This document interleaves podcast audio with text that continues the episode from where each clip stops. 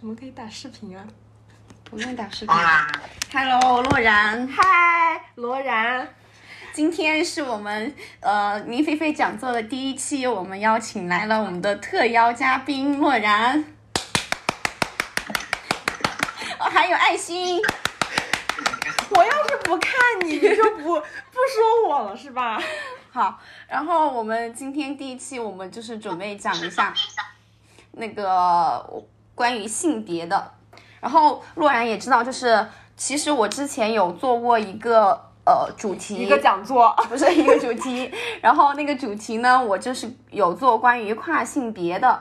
其实这个概念是呃，我那个时候和洛然，就是我问他他的性取向是怎么样，因为我之前一直以为洛然是 gay，然后呢，就是洛然的形象就是像 gay 的形象，我觉得洛然形象没有很 gay 啦，你跟大狗比，在这里我们不需要再加入第三个特邀嘉宾了。然后，但是呢，我又看洛然他是和女女孩子谈恋爱，然后这个时候我就问他，然后洛然他告诉我说，哦，她是女孩子，我那个时候就纳闷了，我心想啊。就是原来我不仅仅不会见 gay，原来我是男孩子，原来我不仅仅不会见 gay，然后我也不会见性别，然后那个时候就是洛然就是给我引入了一个新的概念，叫跨性别拉拉，这个是可以说的吗，宝贝？啊，你说我在稍微 然后，呃，这个时候就是陆然就是提出说，他其实是可以想做女孩子就做女孩子，想要做男孩子就做男男孩子。那你这真的是非常的 flexible 呢。嗯嗯，洛然，你想你想不想穿裙子啊？穿不了，试过，为什么穿不了呢？因为裙子的设计本身就不是适合我这种身材的。以后我会我会设计适合你身材的裙子给你穿。哦，那个时候我做我做这个项目的时候，洛然也也在问我说，我会做出一条她可以穿的裙子吗？哪知道我的就是道路后来越走越偏，就是没有进行到就是你本来也不怎么会做衣服，不要在播客里面拆我的台好吗？不好意思，sorry。然后呃，其实我做完这个项目了之后，其实我再回过头来看的时候，其实有发现，就是我作为一个性顺别者，然后对这个群体的凝视，性性顺别者，对顺 顺顺顺性别者。well，哦对顺性别者，然后我其实也算是，其实目前来说我是异性恋，但是其实我也不是很能确定说我性我的性取向到底呃在未来会不会发生改变，因为我其实之前也有，虽然说也有就是呃对女生有过好感，但是其实。因为最后都没有走到那一步，所以也不能确定说我到底是对朋友的好感，还是对呃这个女孩子的好感。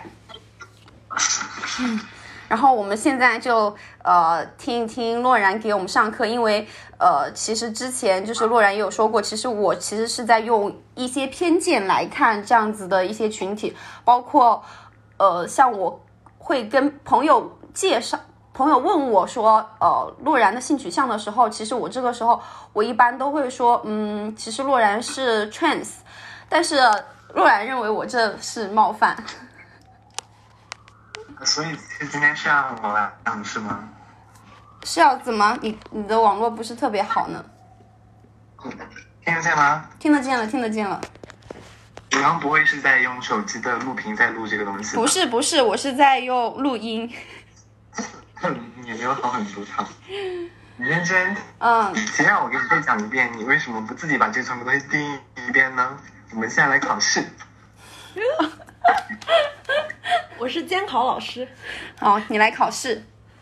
考试啊，那你就开始讲啊。性别是什么呢？性别其实我认为说，嗯、性别其实是有两个，一个是那个生理的性别，然后一个是心理的是心理的性别，就是我觉得算是社会嗯社社会规则下的一个吧。嗯，你是说生理的是社社会规会认定的一个性别，社会选择，我感觉更像是。你是觉得说心理的那一层像是社会选择的？嗯，我觉得更像是。但我觉得心理的那个和社会倒没有什么关系，但是我会觉得说生理的这个性别是，呃，没有办法改变的一个性别，因为你确实是长了性器官，所以你就会被归为你是男的还是女的。但是像心理的性别的话，确实是我觉得是可以自己定义的。哦，那请问怎么定义？就是你觉得自己，呃，做男孩子不舒服，你就想觉得你现在定义是一个男生，你怎么定义？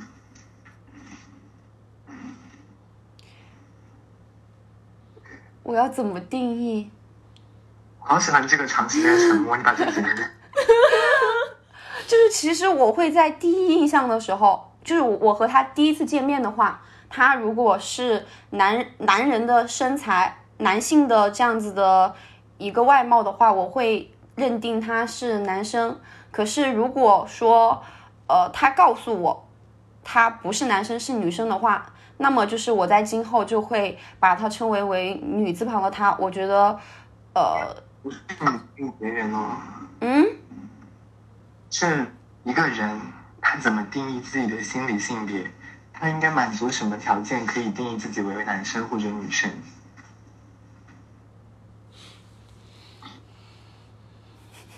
这集播客咱们录不下去了，对这只会暴露我的无知。我觉得不是所有人都会想去定义一下自己心理上是男生还是女生吧。只有不舒服的人才会开始觉得自己是男生还是女生。像我们会觉得舒服的话，就不会想说我们到底是男生还是女生。东方，你不需要去怀疑啊、就是如果你舒服的话，那别人问你你是男生还是女生，你肯定会很很坚定的说，对我是女生。那这里面肯定包括了说你有心理性别也是女生这一点，对不对？对，那你心理女生是女生，心理性别是女生是怎么定义出来的呢？你怎么确定自己的心理性别是女生？嗯，像我其实不会想这个问题。这个问题不是在于我们这种心里舒服的人怎么定义自己是女生吧？应该重点是在为什么那些人会不舒服。对啊，那为什么他们会不舒服呢？为什么他们认为自己被定义为男生或女生是不舒服的？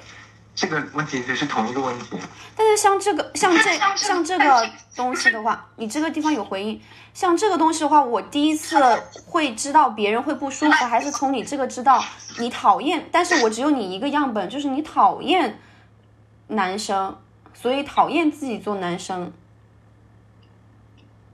那你细想一下，我讨厌自己做男生这个句话里面蕴藏的概念是，我讨厌自己拥有男的性器官，还是我讨厌我被定义为一个社会标签的男生？你被定义为一个社会定义的男生，那这个男生是真的男生吗？男生只能是这样社会标签定义的吗？你不要一直反问我，你就不能直接说嘛？我不能，林真真，这可是上课，尊重课堂。嗯，这个长时间的沉默，我们真的要剪进去吗？嗯，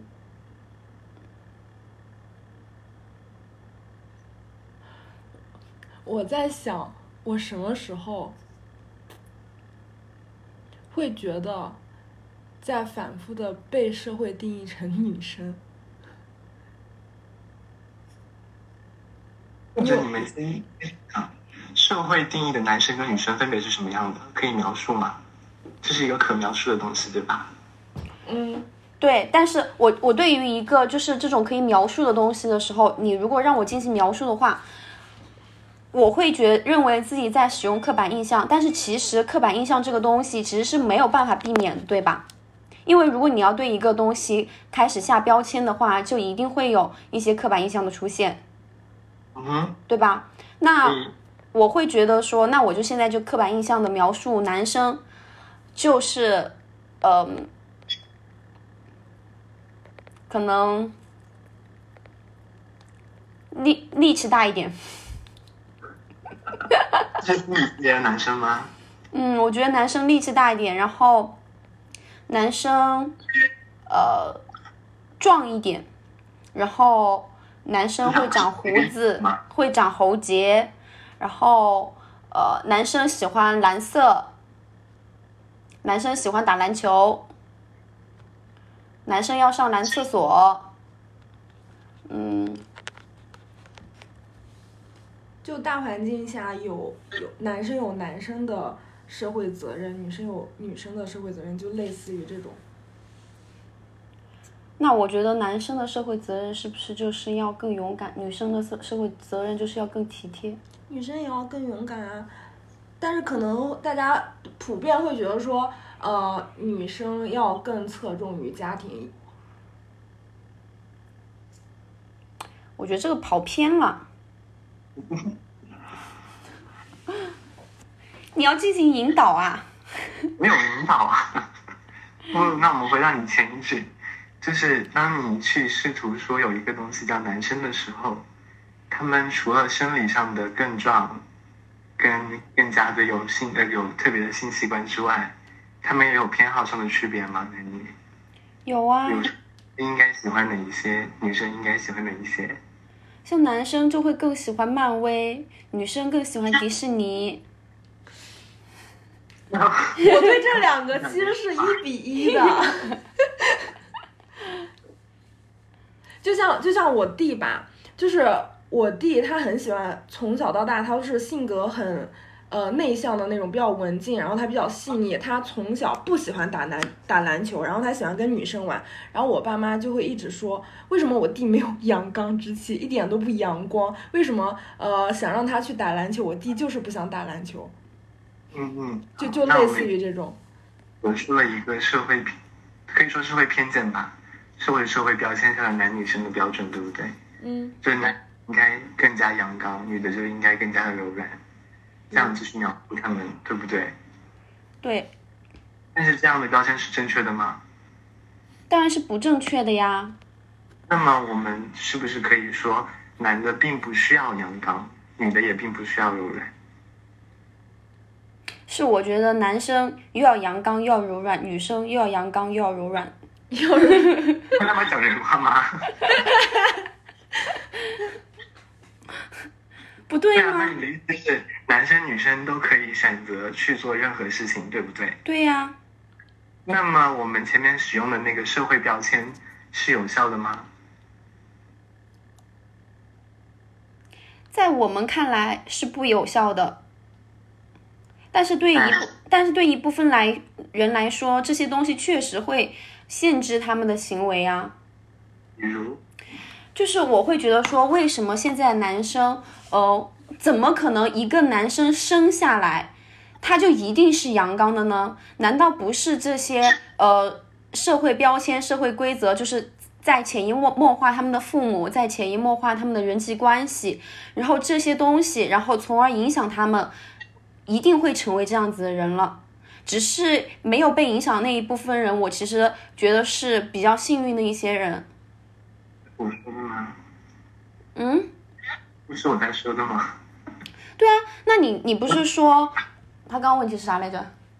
我的问题是我简单讲好吧，要是没有这些标签，是不是会好很多？是会好很多，但是我我回答你的是，有一些人他们是没有办法，就是离开这样子的标签，因为这些标签就在他的生活的各式各种地方存在着，把他们规训成这样子的人。当然没有这些东西是好的，可是我们现在要基于现状来讨论这个事情，不然的话，跨性别的话，它其实是可以不用存在的。对吧？可是现在就是仍然是有这么一些群体，他们被标签了之后，就是因为有标签，所以他们难受。那么他们要去解决这个难受的话，难道是可？就是我们当然知道，就是最好的就是呃把这些规则全部推翻，大家都不要遵循这个规则了，没有这个规则的话就可以不用反抗了。可是现在就是，嗯，一个个体他如何去反抗这些所有的规则呢？所以他才会难受，然后从而觉得说顺应这样子的规则的话，那么他就要成为跨性别者，对吧？嗯，所以你是你的观点是认为说跨性别是可以不存在的。如果说一个大环境中没有这些标签的话，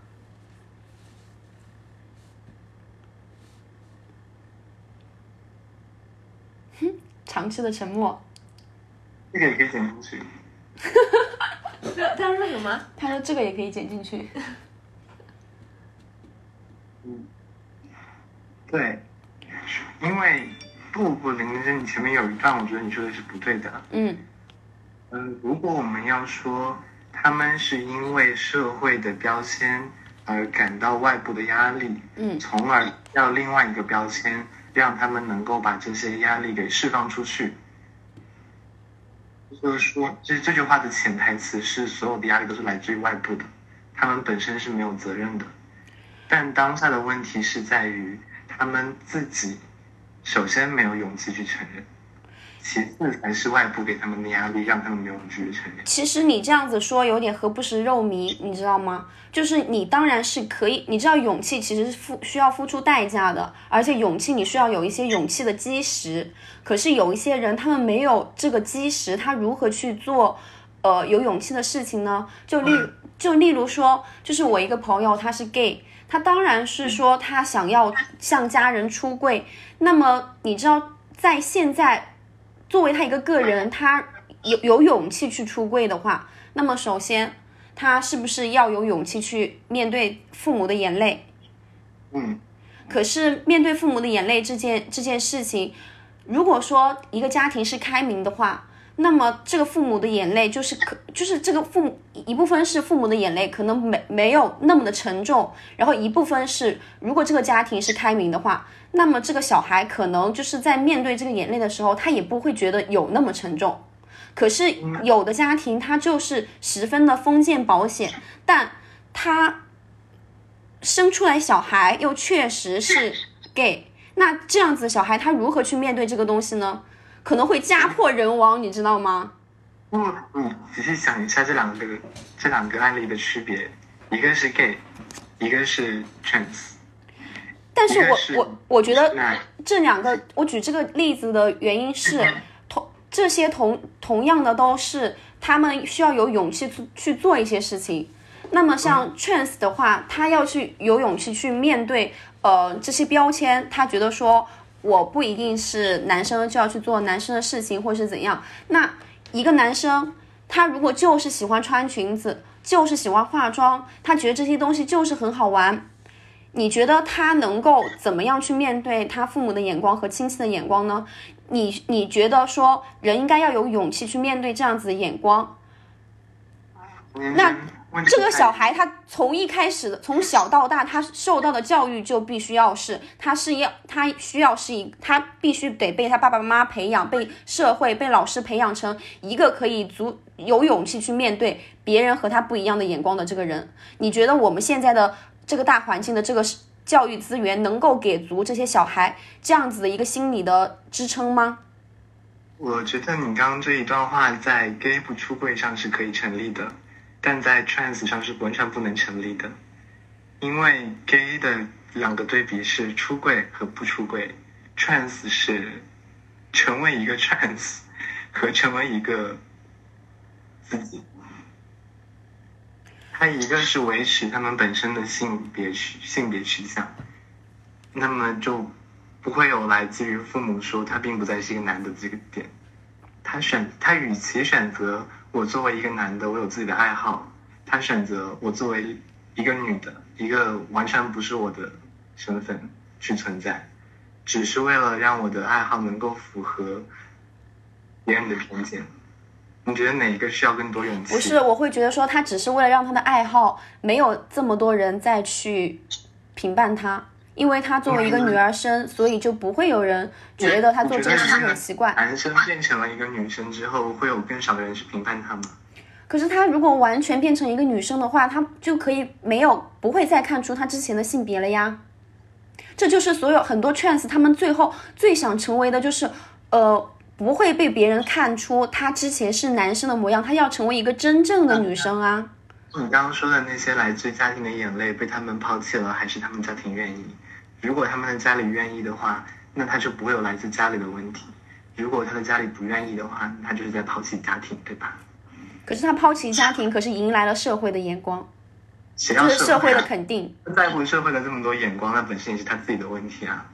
可是我也很在乎社会的眼光啊，谁不希望别人都觉得我漂漂亮亮、可可爱爱的？不是觉得你漂亮可可爱爱，而是觉得林真真今天你吃了午饭，你是个变态。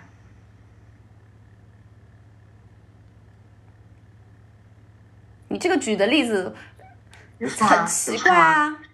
一个男生喜欢穿裙子呢，不是跟吃午饭一样吃正常一样东西吗？就是在你看来在你看来啊就是在你看来，你觉得这个东西是 在你看来，你吃午饭也很正常。我觉得你吃午饭好变态哦，林真真，变态。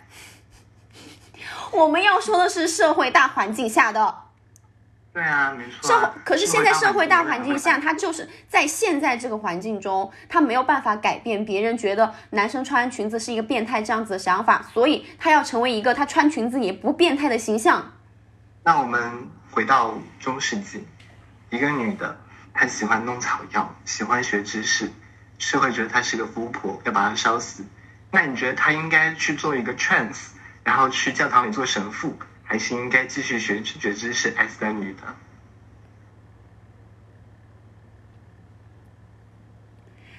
想干嘛就干嘛，这是一个很勇敢的女生。你不能够，哎，洛然，你不能够不接受别人的不勇敢啊！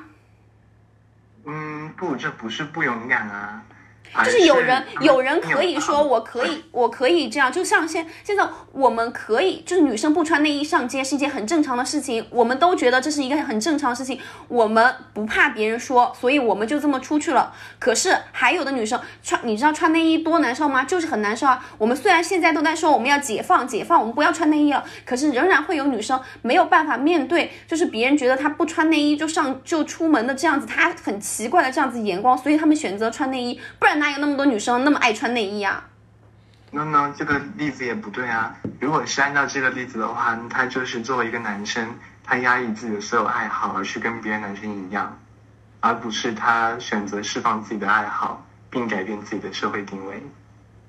你在说什么啊？你听懂没有，爱心？不是你懂吗？哦，爱心啊，我还在理解你的那段话。我的那段话你说，没有，就是你举穿内衣的那个例子，可不可以 证明这个？不是我想证，我想证明的是勇敢的这件事情，不是在对标他的 trans，我是在对标这个勇敢。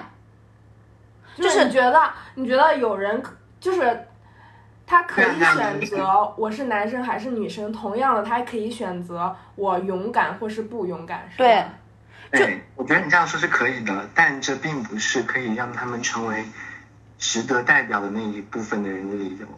就像你可以说，在歧视期呃民族歧视期间，黑人去给白人做做低等的仆人是可以接受的，因为他们害怕被白人继续压榨，然而想要过上更好的生活，这是可以的。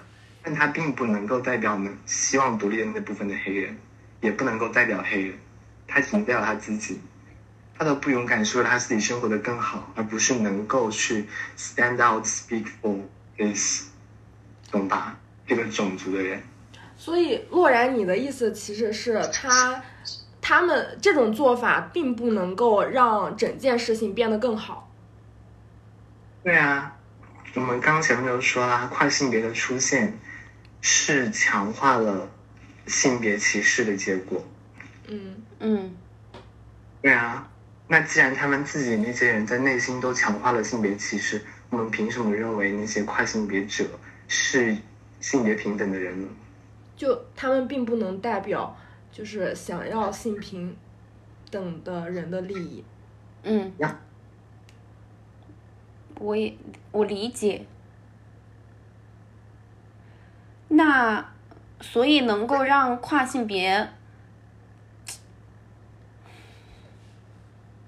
那怎么办呢？他们这群人怎么出头呢？怎么？为什么这群人需要出头呢？我觉得没有一群人是需要出头的，我们需要的是让所有人能过得更好，对吧嗯？Yeah, so instead of 关注一群人的生活、一群人的问题，并试图去用这个方式解决，就是当我们仅关注性性跨跨性别的人的群的问题，那就会认为别的种族在剥夺，有别的群体在剥夺他们的权利，但这并不是别的群体剥夺权利，他们自己也是那个剥夺的一部分。所以，如果让整个社会都变得更加富有，那跨性别的问题自然也不会是问题啊。就像在上海，跨性别是正常的事情，在江西就不会是。他只是江西 我就只是江西，怎样？你怎么不说山东呢？我没去过山东啊。不许说河南，你也没来过河南。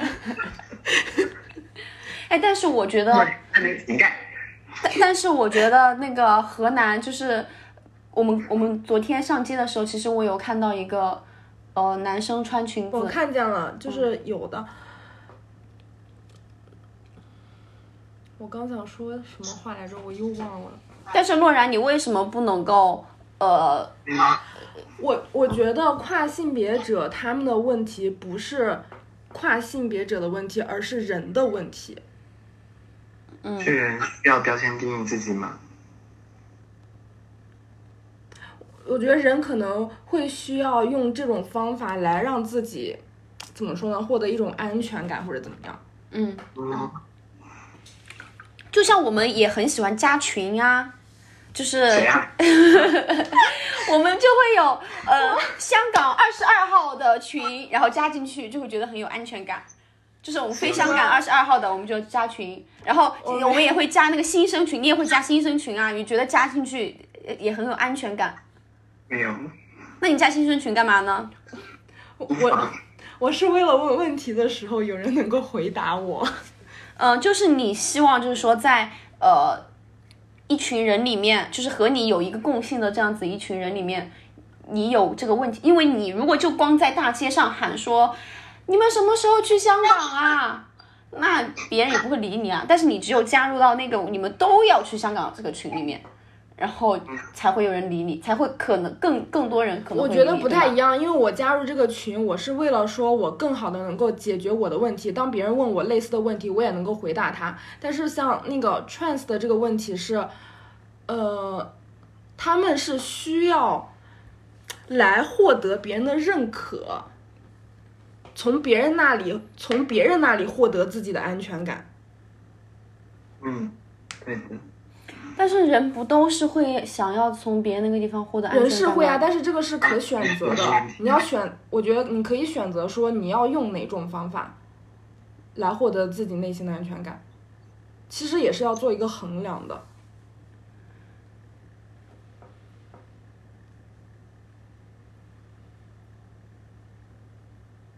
其实我不知道我想的对不对，我感觉我老是会想的很偏。其实我也是，我我会这件事情就会让我想到，说我 P 图也是想要让别人认可我，完全没有关系。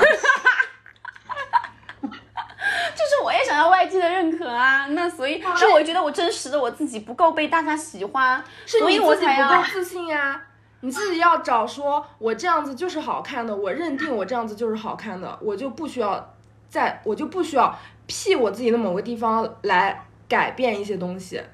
但是这个东西就是很难啊。这个东西我感觉就是是需要你经历了很多的事情，然后你可能要看过很多的书，你可能要受过很多的挫，你可能要得到很多的东西之后，你才可以有一个就是对自己的一个自信。就是不然的话，不然的话就是很难，就是说通过自己来，嗯、确认自己是好的。我感觉就是人就是会像，我好像又扯偏了啊，我们现在在扯另一个话题了。就是我感觉人就是在社会中好像就是要通过别人来照镜子，就是发送一些什么东西出出去之后，然后反射反射回来一些什么东西之后，才能够得到自己的形状，但是又希望自己的形状是好的，所以可，嗯，以但是其实这样好男权女权主义者。你说什么？我也会有男权跟女权主义者。男权主义者什么样的？男权主义者就是那些虎扑男啊。这有什么好问的？大街上，你爸也是男权主义者，我爸也是男权主义者。嗯，走在路上的都那些男的都是男权主义者，但是也有很多女生也是男权主义者，只有少部分的女生是女权主义者。其实我我现在我也不是很能够肯定的说我是女权主义者。就是如果我要来我自己定义我是不是的话，我要去搜女权主义者是什么什么，男权主义者是什么。但是其实你不是不是定义自己是男权主义者，而是根据林真刚说的，他们又希望获得社会的反馈，又希望那个反馈是好的。这就是为什么他们既要需要那个性别的标签，来让自己有认归属感、认同感，又同时去维护那个标签中不好的部分。嗯，嗯，就是他们这么做的原因。就是是其实也和和和很多女生一样啊，就是我想要获得一些权益，但是使用的方法是向男性讨要。明明是想要说让自己生活的更好，但是其实一一让自己让女性生活的更好这件事情，应该是女性要和男性开可能要做一些斗争，要去拿回自己的权益，或者是怎样，是光明正大的，我就是有这个东西，我要去拿过来。但是，呃，在在实施这件事情的时候，很多女生可能就是会采用可能是不是很好的手段，就是像男生。偷鸡摸狗的，哪来的那种？我不知道怎么说，你懂吧？洛然，你懂吧？你帮我总结一下。总结什么？就是我这个意思，你懂吗？我觉得他能从男那边偷来也挺厉害的。他们就，所以他们就觉得从男的那个地方偷来也很厉害，所以他们竟然会有一套就是教其他女生怎么去偷来的这样子的一些法则，就是说你怎么怎么做，男生会更爱你；你怎么怎么做，男生会更心疼你。他们是通过降低自己的位置，然后让男的给他们。为什么我反而觉得男的也在被骗？男的被骗的少啊，男的可精了，爱情。我可能对男的不是很了解，就是女生经常会觉得说配不上什么男的，但是男的很少会觉得自己配不上什么女的，这就是他们一个种族不是性别的优，就是那种自信。你只当他们比如说呃受过同样的教育，就是这些是在同一个水平下，男的会觉得女的配不上他，嗯。你想一想，就是男生都是觉得自己可以得到更好的，就是现在又讲讲又讲歪了。我会觉得说，男的有时候真的蛮贱，就是他们明明自己的水平可能就只有六，但是他可能可以呃得到一个就是八的女孩子很喜欢很喜欢他，他并不会觉得自己高攀了，而是觉得说啊八的女生都那么喜欢我，那肯定九的也会喜欢我，我去我要去找九的。我不知道我这样讲会不会有点太过分了，若然你觉得我这么说过分吗？还好，我需要就是规范一下自己的那个你可以讲话这样子描述，嗯，就是你不是在看波伏娃吗？什么东西啊？波伏娃啊，是的，是的，嗯。为什么波伏娃不是说女性是第二性吗？嗯，她跟男性是完全不同的两个群体，对吧？对。对，而女性长时间是存在于男性生活的缝隙间的，对，因此女性在历史遗留问题上会有结构性的被歧视。嗯，结构性的歧视可以描述为男的觉得女的更配不上自己，即便他们是同样水平的。嗯，对，然后什么来着？哦，然后如果是按照波伏娃理论，他就会。认为说男女之间的问题是零和博弈，就是是是什么呢？就是在一个一里面去分零点五跟零点五，他希望女生现在是零点四去拿到那个零点一，这是波伏娃理论。但林根真认为的理论是男女应该去共同把一做成二，然后再在那个结构性之间，因为技术的发展让女生的权益更加的受到保护。但是其实我会觉得这个受到保护，受到什么的保护呢？不是受到保护，我应该是这么说。举例子就是在过去，女生有结构性的嗯受歧视的主要原因就是她们的生理上的区别，对不对？对。那么科技发展了之后，生理的区别就会被减少。就像女生现在也可以去进行，嗯，挖掘开挖掘机也是可以的。嗯，那男女的区别到底在哪里呢？除了在一对一之外，那如果在未来一对一的生理区别也可以被解决了呢？那男女之间是不是就没有任何问题区别了？但现在仍然仍然会有一个问题是，呃，你知道，就是有一个工，就是会有那种工厂，我忘记地点是在哪个地方了。他们就是那种做鞋子的那种工厂，明明就是女女生做鞋，就是做的又快，然后给的钱又便宜，但是男生他做的慢，但是他的钱却给的更多。明明就是鞋发出去的话，明明都是同样的鞋，可是仍然会给男生更多的钱。这也是结构歧视的一部分呢、嗯。所以现在，所以现在就就算是已经到了说，呃，男生和女生做事情已经是一样，甚至女生做的还比男生少的时候，哎，做的还比男生好的时候，仍然会偏天平仍然会偏向男生那边。那么要如何解决这样子的问题呢？这个这样子的结构对结构性的歧视，它前面的那些呃原因都已经被解决了，但是仍然还是存在这样子的现象。那么这个时候不就是女生可能就是可能需要更激进一点，而不是说我做好自己的事情，我我和男生做的一样，或者是我做的比男生好，那么社会就会认可了。不，不会的，好像还是需要要去做一些事情。是，如果是你刚刚那个例子，我觉得没有很恰当的，因为企业雇佣女生价格更低，往往是因为女生可能会生孩子之类的问题。但是他们他们的是以鞋子的单价给的，就是你今天做了一百双，就给你一百双的鞋。OK，对，那他们原因更低，原因是什么？是因为女生的应聘人数更多吗？但是你说女生的女生的应聘的人数更多，对这件事情有影有影响吗？没有影响啊工。厂可以说全部招女生，价格又低，做的又多，他们为什么会招男生呢？对啊，这就是一个我很我很疑惑的问题，为什么会这样呢？那肯定有背后原因啊！那个老板总不可能说我我会他是川普的坚持粉丝。不是我我在想背后的原因会不会是因为，呃，其实一个一个隐形的原因可能是，如果说女生都在外面做事情，但是如果不给男男人工作机会的话，那么男人就可能就是因为男的你给他这么点的钱，他不会来做。但是你给他多一点钱的话，你就解决了男性的就业问题，那么他就不会在家里游手好闲，解决了一些社会矛盾。如果我是一个工厂老板，我才不会管这些事呢。我我我我这么我这么招，我赚的钱多，那我就这么招。如果你是一个老板，你会想这个事情吗？会会想这种社会问题吗？然后我要为我工厂的利益来 对啊，这这就是一个我很困惑的问题。所以你要去，我觉得要要我打电话给那个老板，对问问一下你为什么这样子？打电话给那那个老板，那个老板说我老子就要。你你 那这种人有多很多吗？这种人不多吧？就哪个问题？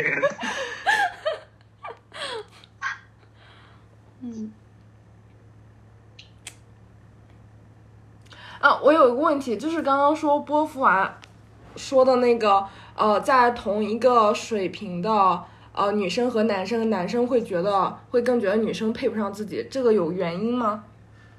是因为结构性歧视啊或者是结构性歧视的一种体现，嗯嗯嗯我也就是结构性的歧视。哦，嗯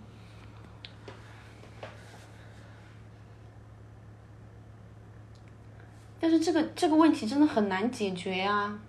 你刚刚想说的是什么来着？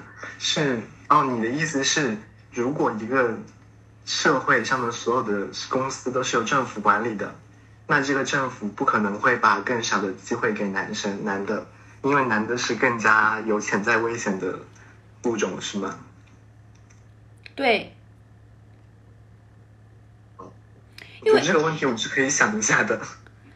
我我我这个地我想的是，呃，可能政府不会想要说男的都在家里游手好闲，因为如果如果不给男的就业机会的话，其实也会使女性更加的难。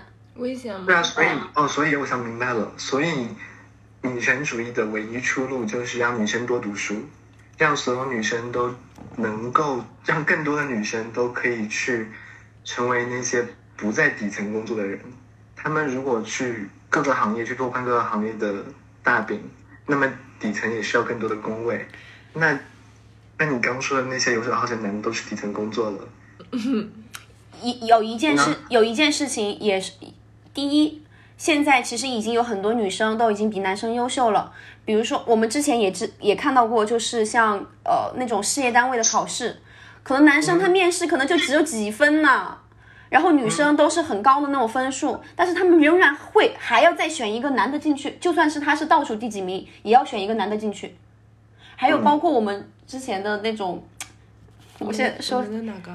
我现在我又不敢说，就包括像小丁，就是他作为一个男生嘛，然后他是我们班，就是我们我们这个专业可能就我们这个专业一共有四五十个人，但是只有三个男生，但是我们的老师就很喜欢男同学，就是即使是说我不我不能说小丁做的东西不好，但是仍然有很多很多可能水平和他一样，也有一些比水平比他好的女生，但是我们的老师没有说让哪个哪个女生一定要报考他研究生，而是跟我们班上的男同学说，你一定要报考研究生，你报你就一定能进。是吗？我不知道这件事。有这件事情，就是只要男同学报就会进，但是女生往往就是你要和很多很多的女生竞争，因为有一个位置已经留给男生了。那这件事情怎么解决呢？孟老师是男的吗？女的，女的？嗯，那为什么会更喜欢男的？所以我觉得很多女生也是男权主义者啊。他是觉得缺缺男设计师吗？就是说以男生的角度来设计的一个。可是为什么非要有男性设计师呢？为什么非要有男性视角呢？他如果选了，那肯定是 personally 更加喜欢他呀。那他更加喜欢他，不可能单纯是因为他长了个屌，对吧？嗯，可能觉得他确实做的可以，做的挺好的。可能会有。按照你来说，你们老师也不是什么有眼光的人，对吧？那他根据这种情况，我很害怕我的我的同学会听这，我很害怕我同学会听这个条。剪了吧，没关系，我觉得可以留着。小丁在这在这个地方，我为我的偏见向你道歉。呃，我只不过是在想想这个问题的时候，顺便想到了一个例子，可能就是我不是很准确，我们还是可以当好朋友的，爱你呀。好啊，你人到处骂朋友，到处道歉。那我这个人就是讲话很容易冒犯别人，那不就是只有道歉道得快才可以有朋友吗？好贱啊！然后我还还有一个事情是什么来着？那就算是把这件事情抛开，那为什么事业单位、公务员单位一定非要有男生呢？即使女生的面试也很好，女生的做题就是考试的时候笔试也很好。如果要用这两个来做呃评判标准的话，那明明就是已经答得很好啦，为什么还不能够让分数高的人上这个岗，而是非要留一个男性的位置？我觉得这个问题你不可以单纯从当下来看，而是要对比过去跟现在看。如果我们从新中国成立到现在，新中国成立的时候有多少基层干部是女生，然后他们的能力比例跟现在是怎么样，然后再去对比当时的女生的受教育情况跟现在的对比，再看这个概率，嗯，比例，然后再如果再拉长一点，就是古代，古代所有的男性都是才是官员，那拉到现在。然后我这我我回答这个是是是我举这个例子是为了让回答你说，呃，女权的出路就是大家要多读书。可是我现在是是觉得说，现在大家的书读的蛮好的了，可是仍然没有改变。不不是一个女生去多读书，而是整体女生都去多读书。就是整体的女生你懂吗？就对啊对啊，你就是你做这个对比的原因，就是在建国到现在这么多年期间。很多女生受到了教育，因此她们在各个行业中占比都在逐渐上升。那更多女生都受到教育之后，她们是不是可以在有一天是会成功得到自己所有应该的东西？而当下的问题都是在以前的遗留，我觉得是需要逐步解决的。嗯，这个也让我想到，你那个老师更喜欢男生，你有没有办法？是没有办法，但是我会觉得这是糟粕啊。那你我还觉得，我还觉得一个人不相信自己是可以是男生，一定要变成女生是糟粕呢？林真真，这是人家勇敢的代价。厉害呀，洛然。就是这个又又让我想到，就是之前就是美国那个地方竞选副总统，然后呃那个女生叫什么名字来着？不知道，啊？你不知道知道？我我搜一下。然后他后来是一个州的是吧？嗯，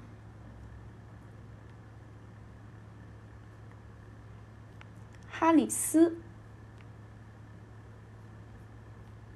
应啊应该是这个。哦，我看一下啊。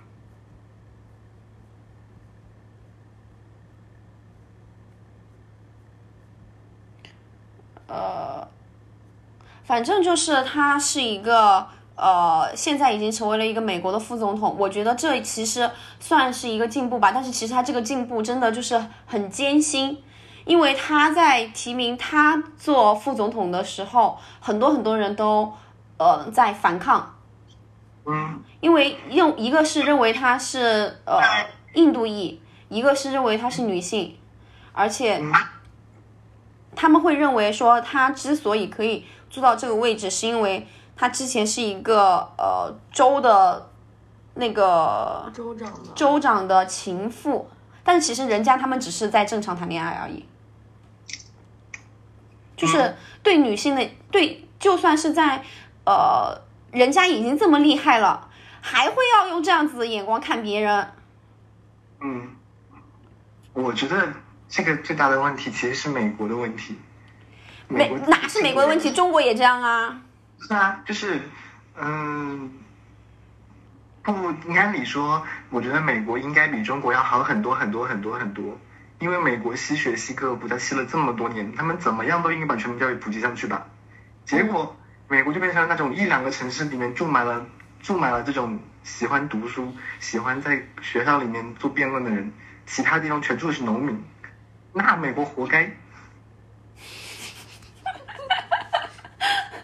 他刚刚说觉得美国很好很好很好很好的时候，我心想好啊，咱们要被别人骂收钱了。然后他什又说？他说美国活该，我就说那就好那就好。不会又只给一万吧？然后我们接下来要讨论什么呢？我们拜登到底有没有给你打钱？打了。两万。哎，我那个我 我那个时候听都是人才引进。人才引进。然后去英国做间谍。哎，我像我这样子这种人，哎，洛然他们说就是呃，我们出境的时候会查电脑和手机，哎，不会啊，不会，我在一个群里看的，我忘记怎么看的了。说让我们把电脑里面的东西都删掉没。有，我看他们说要删什么学习资料，然后我，然后我就疑问了一下，翻过去了，有爱心跟我说的时候，我也觉得荒谬。忘记在哪个群里看见的。英国警察是要收工资的，谁有空来看你手机啊？哦、本来要说个什么来着的。你说我以后会不会被抓起来啊？为什么？因为我微博老是发一些有的没的。你只会被炸号，你不会被抓。那要是别人说我太有影响力了怎么办？你现在粉丝还没到两万呢，姐。认真，你再有影响力，你也是在微博上的。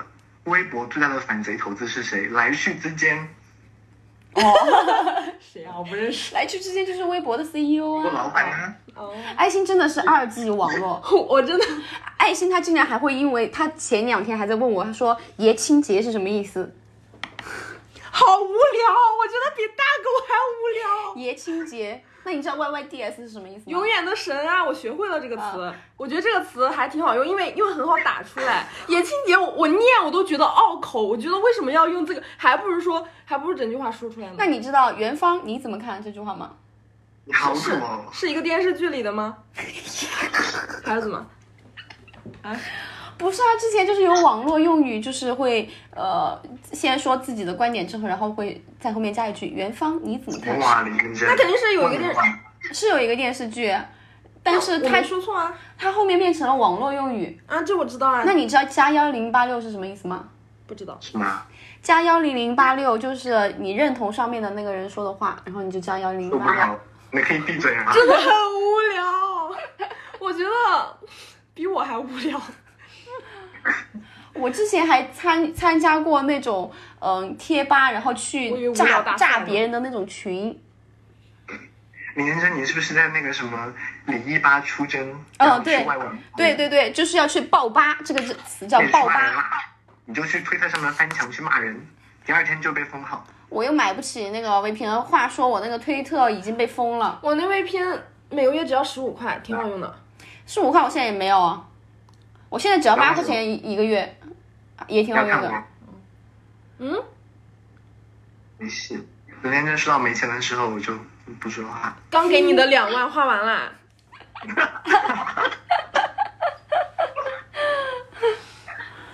不说，哎下钱啊！然后呃，我想想，我们还要继续说什么来着的？哎你还写了大纲是吧？没写没写大纲，我想一下，我们还要继续说什么呢？还有大纲，没有大纲，没有大纲，没有大纲。还有两块钱呢，还有大纲发给你了。哎呀，哎，其实也没我们来说海洋生物的保护吧。海洋生物的保护我。有本这个书哎。你把那个书拿来干嘛呢？你就直接就是按照你现在想的说海洋生物的保护。不太了解，其实。我不想说，连人你要说什么？我觉得海洋生物的保护就是人类要死掉。我觉得按我妈每天这种生活习惯，就能为海洋生物的保护做出很大贡献了。李琳，你知道吗？比如说你哪些生活习惯改一下，我们改一下都能做出贡献的。那我就我们洗衣服不要用肥皂，用皂角不是啊，这这你用你用肥皂会，啊，因为本来用肥皂就是会这样子啊，会不好啊。而且我们那个呃冲厕所的时候，嗯就是餐厅就是那个擦屁股的纸，不要直接你扔马桶。每次吃饭吃干净都可以呀、你干嘛你干嘛非非得非得从那些地方入手？你又不洗衣服，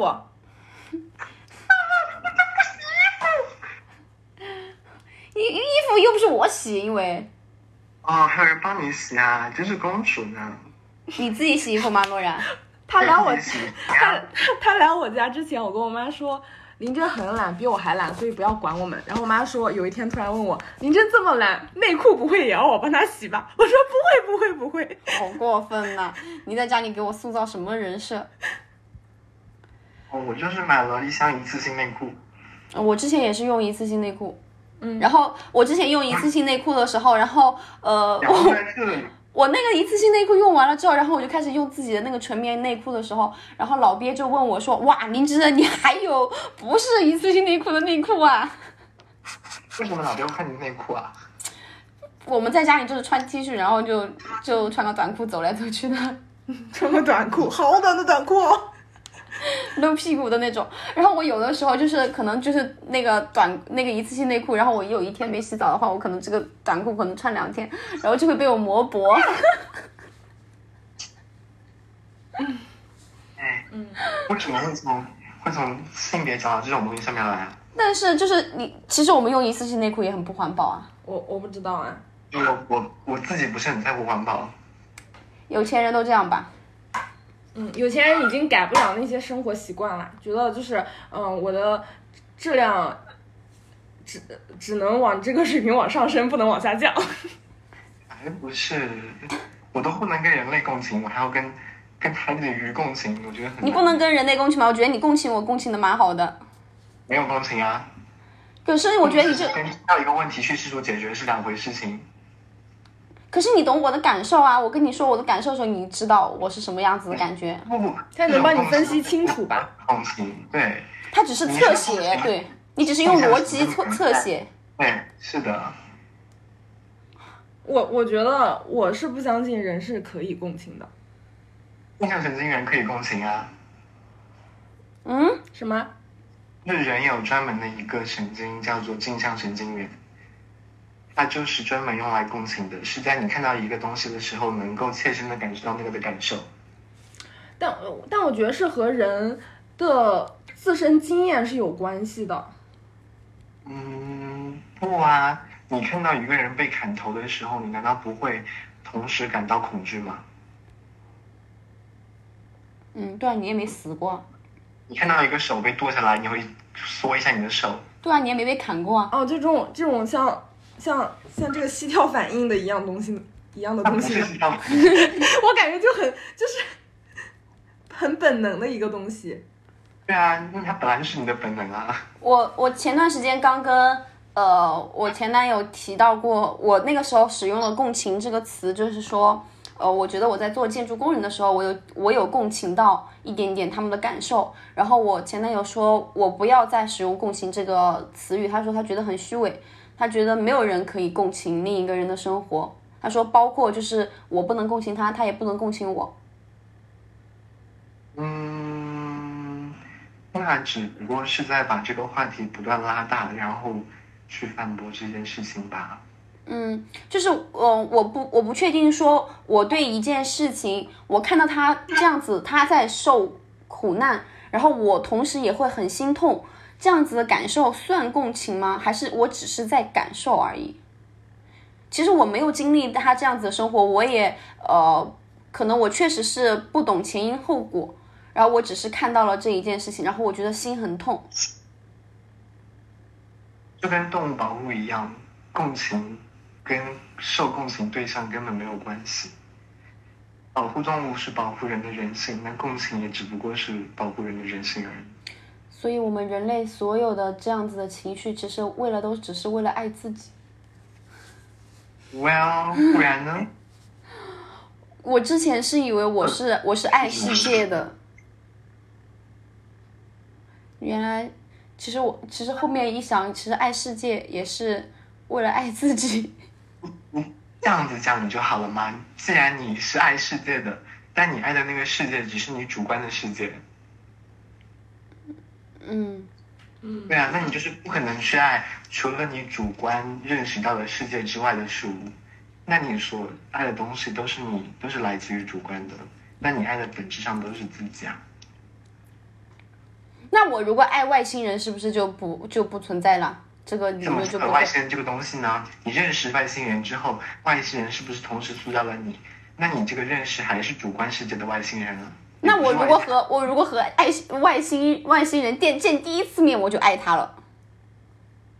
一样啊，爱的还是你去认识的那个外星人呐、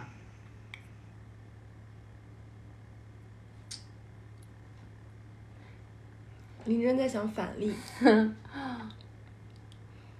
那我如果爱鬼，他不存在在这个世界上，可是我爱这个鬼。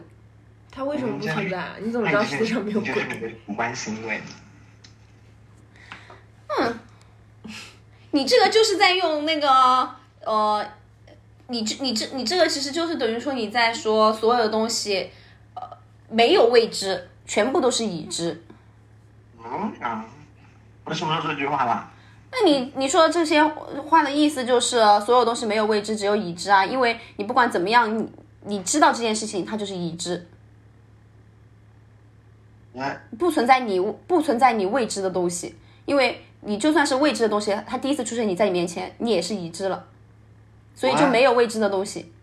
那讲你什么东西啊你听懂没？爱心，我在反应，你快你这反应好慢。你听懂没？没有。就林真想说，他可能会会爱一一个他未知的东西，然后那个未知的东西与他主观无关，是吧？不是，我只是在反驳他刚刚跟我说的那一堆东西。他说我所有就是人只能，他必须他会下了一个很确切的结论，就是人只会爱自己的已知的东西。那么，那你那那我我给你举了那么多例子，说什么？外星人啊、鬼啊，你都说呃这些东西其实都是已知的。那么其实我们的脑子里面就没有未知的东西，因为我们所有东西都是已知的。就我的意思是，你不管知道了什么事情，他们对于你来说，他们都不是客观的真实，而是你在自我局限的，在你所有的局限中认识到的东西。你对他会有一个认比如说你识，看到一幅画，你对它的了解只有你对它所有了解的东西，而不是这幅画本身。那你爱的是那幅画，还是你对它的了解呢？是对它的了解，对它的了解是你的一部分，所以你爱的是自己。哼，你讲这些话也挺虚无的。啊，不是啊，这不是虚无主义，我不相信这个。你说呀，你看欲言又止，别客气啊。不是啊，我不知道是我没听懂还是你没听懂啊。你说，就是你，你如果看见一幅画，这幅这幅画是这幅画，但是你看见的这幅画是你你所认识的这幅画和这和这幅画本身没有关系啊。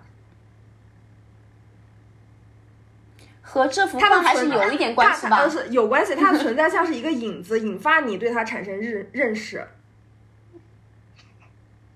嗯，是嗯，是，是。嗯，是。那其实我们其实很难走出我们自己的茧房啦。康德，林先生，康德。你不要再跟我提康德，我听到康德这个名字我就头痛。我最近就是写 那些 paper，他老是引引用一个什么康德又怎么怎么怎么说，那个又怎么怎么怎么说，我一懒得听了。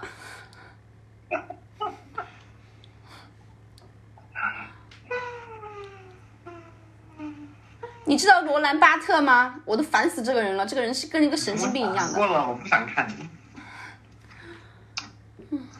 为什么要觉得你自己认识的一个世界，或者说你认识的东西，对于你来说，对于人来说是一个茧房呢？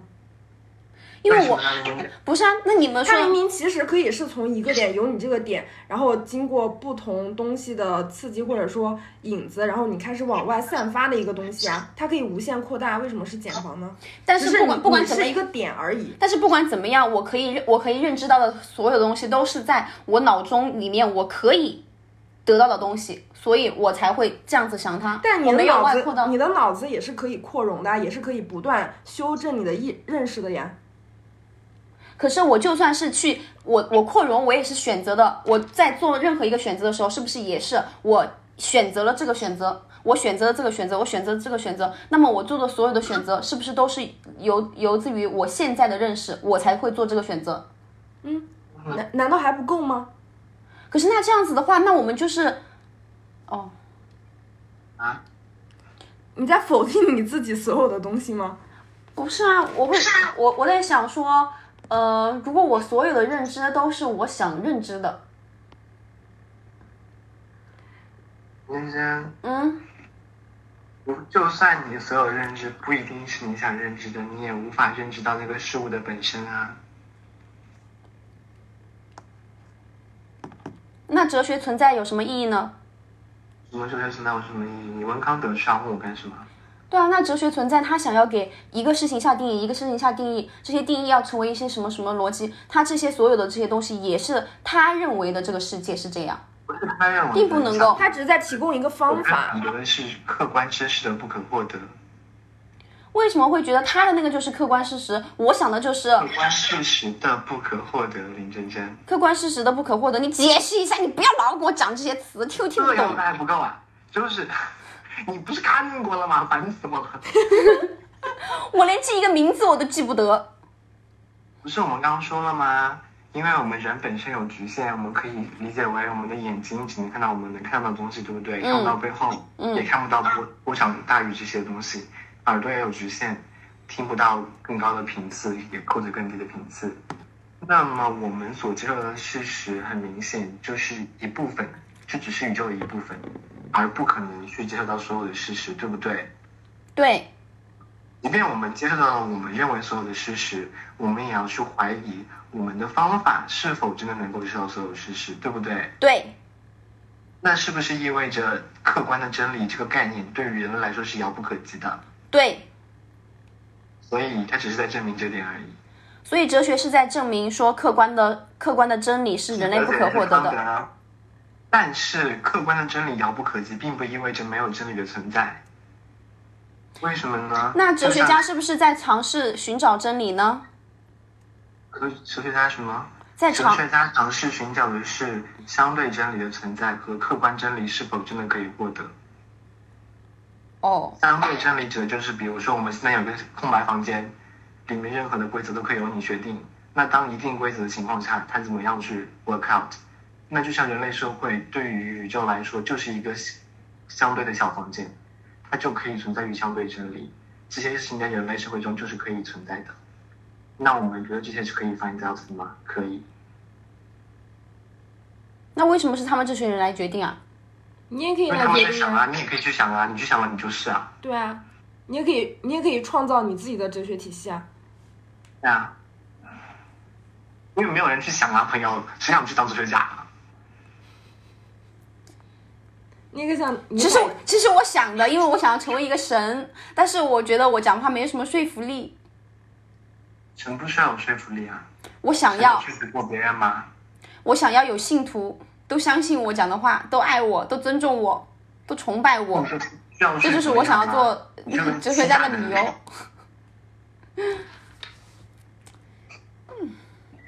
你赶紧去做肖战吧。你不要再让我的播客里面提，呃，这种敏感话题哈。哎，你说我我你我现在一一通通过这个敏感敏感话题，我也会觉得自己好懦弱啊。有没有觉得？就是就是我其实也在规避啊。你对自己的懦弱太敏感了。就是我会觉得说，我也会在尝试规避一些东西，规避一些我不要说的，规避一些会伤害到别人。但是其实我确实是这样想的，但是我就不会说出来。我又我又觉得我不会说出来的话，就是不对。我觉得就是你脑子里面产生的思想就应该要让它呈现，我觉得这才是对的。但是呢，我要想想让它呈现的时候，我又会担心会伤害到别人。让我就会觉得自己好懦弱，好害怕伤害别人，好懦弱。我因为我好怕害怕伤害别人呢，那是不是也是因为，呃，我想要别人都喜欢我？为什么你提肖战会伤害到别人啊？因为有人喜欢肖战啊，他喜欢他喜欢呗，那就不能说人家喜欢的人坏话啊。你要说他什么坏话？我要说，我觉得他长得 不好看。我都不知道长什么样子，啊！我给你找，我给你，我可以，我可以给你发图。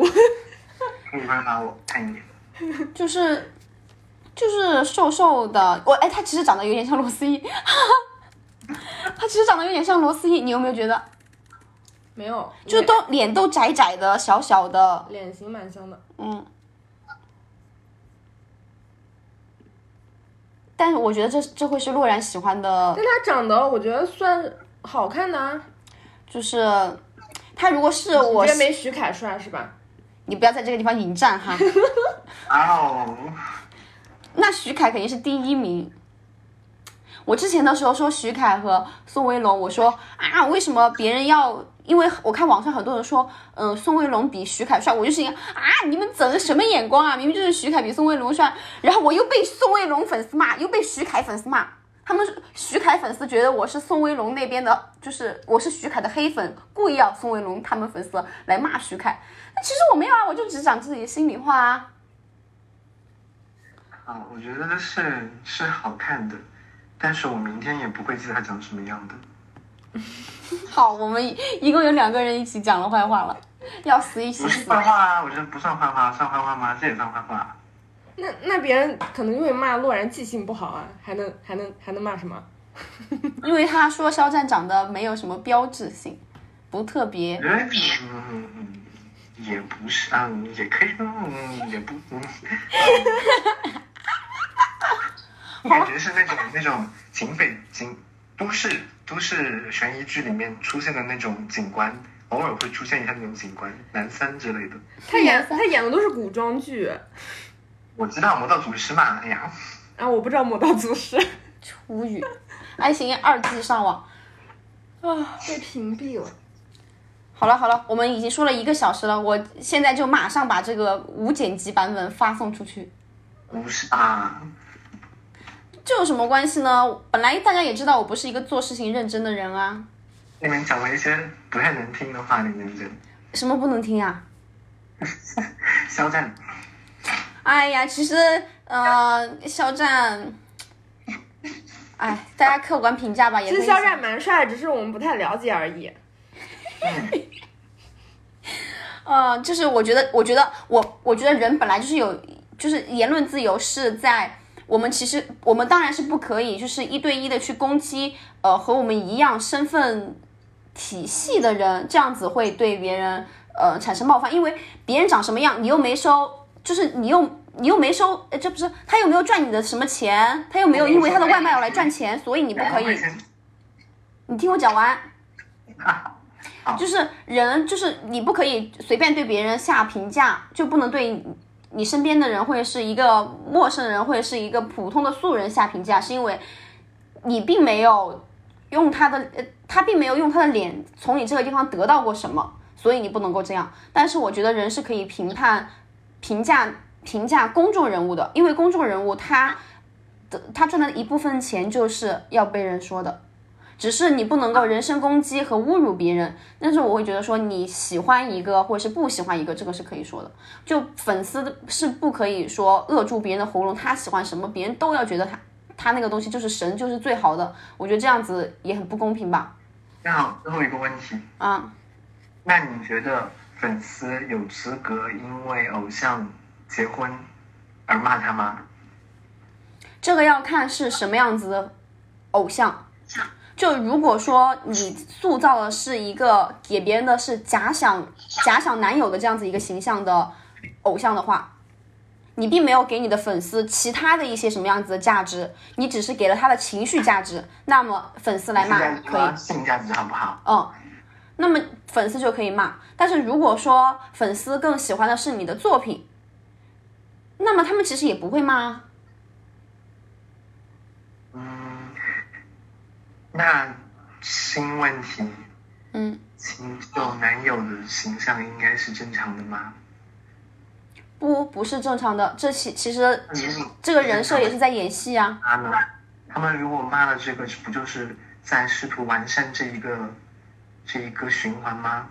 那就变成了之后所有男的都这样子做，所有他们都结婚之后，之后所有被骂，然后他们就藏起来，然后不是不是，应该应该是这些男这些偶像不要再塑造呃一个完美的男友形象来让这些女生来幻想了。嗯，其实受害者有害论有有罪论林真真，他们又不是自己想要塑造塑造一个老公的形象，他们是这样可以挣到钱才会这样做的。所以他们就要赚这个钱，就得做这个事啊！你不能说不是这个钱不应该存在吗？不是啊你你想你想你，我觉得你这个东西就会让我想到说，我们应不应该卖骂外卖员？卖外卖员他如果订单没有超时，你肯定不能够呃不尊重人家的。如果他订单超时了，然后跟你好好说了，你也不应该骂他，应该要尊重他，对吧？但是如果他订单又超时，然后他又骂你说谁叫你这个地方这么不好找什么什么的，那你这个时候你就可以骂外卖员啊，因为他的这个他不可以说我赚钱也很辛苦，我给你送外卖很辛苦。是现在很多外面外外卖员都是说我赚钱很辛苦，你怎么可以骂这么辛苦的？你就是瞧不起我或者是什么什么的。可是是他们自己选择做外卖的这个职业，对不对？他自己选择要做这个辛苦的事情，外卖员有存在的合理性啊。可是是对啊，这是他自己，他不可以说他是外卖员，所以他做错事情了，别人就不能骂他，是吧？因为他是自己选择了要做外卖员这个行业。当然，我们知道外卖员这个行业很辛苦。嗯，那事情是有变量的，不是只有他迟到和他不迟到两件事情，是有可能是，第一是他没有迟到，那你不能骂他；第二是他迟到了，那你可以骂他；第三是他迟到了，但原因是因为公司在试试图赚更多钱，压缩他们的送餐时间，那这个时候更应该骂的是公司，对不对？但呃是，但是在对，但但是在顾客在表达不满的时候，我觉得外卖员他不可以说，呃，你瞧不起我送外卖的，啊，我送外卖那么辛苦送外卖啊，所以我在比那个明星而已。所以我会觉得说明星这个东西，我会觉得说类比过来就是明星，你不可以说你自己赚钱很辛苦，你是为了赚钱才做这个事情的，所以粉丝不能骂你，你自己要觉得辛苦就不要做啊。那不是被骂跟不被骂的关系，粉丝并不是单纯的顾客，而是是是什么来着？这里是在进行了责任分化，是明星只有明星有责任，还是明星跟粉丝都有责任？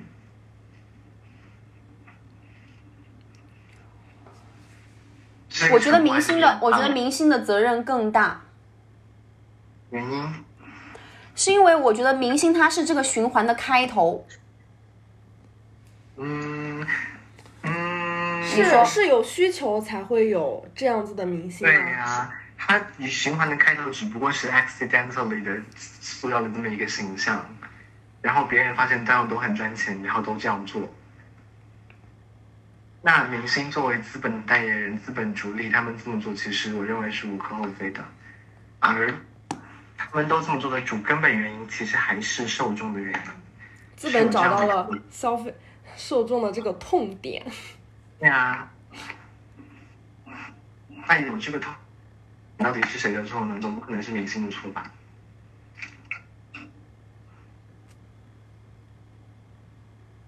可是也是他，可是也不能说明星没有错啊，是他自己加入进来的呀。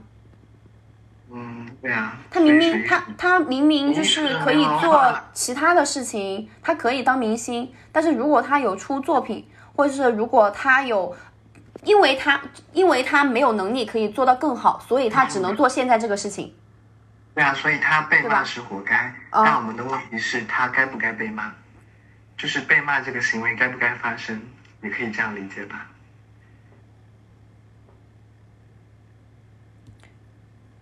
该不该发生爱情？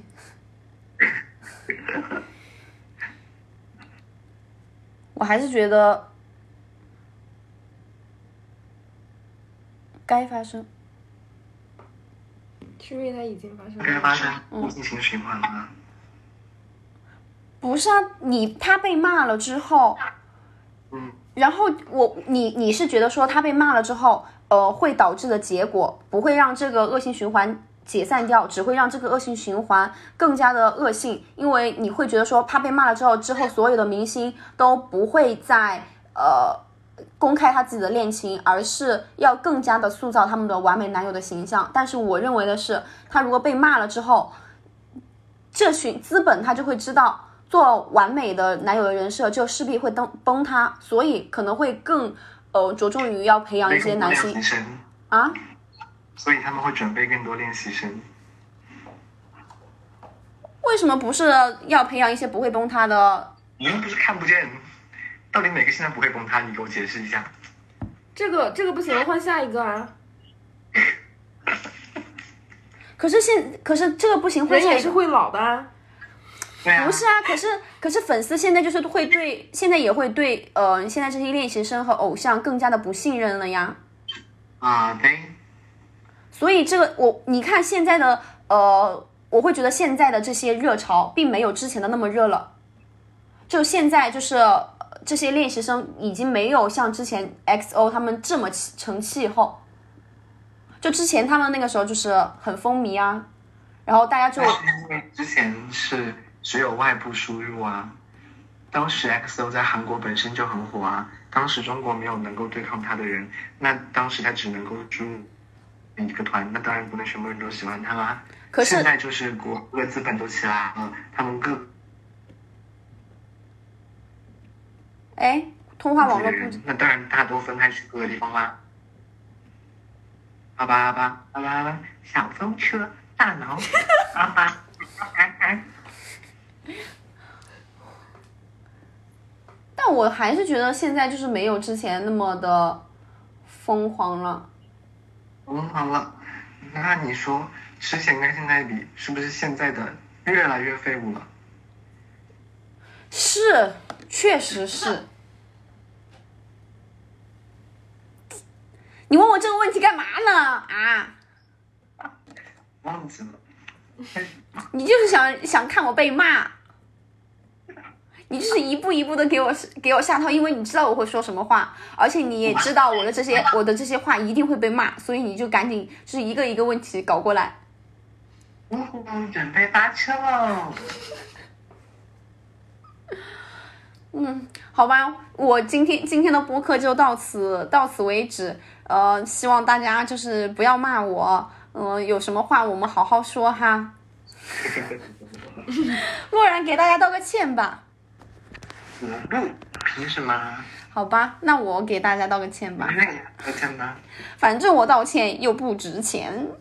反正我什么都没说，都是你认真说的。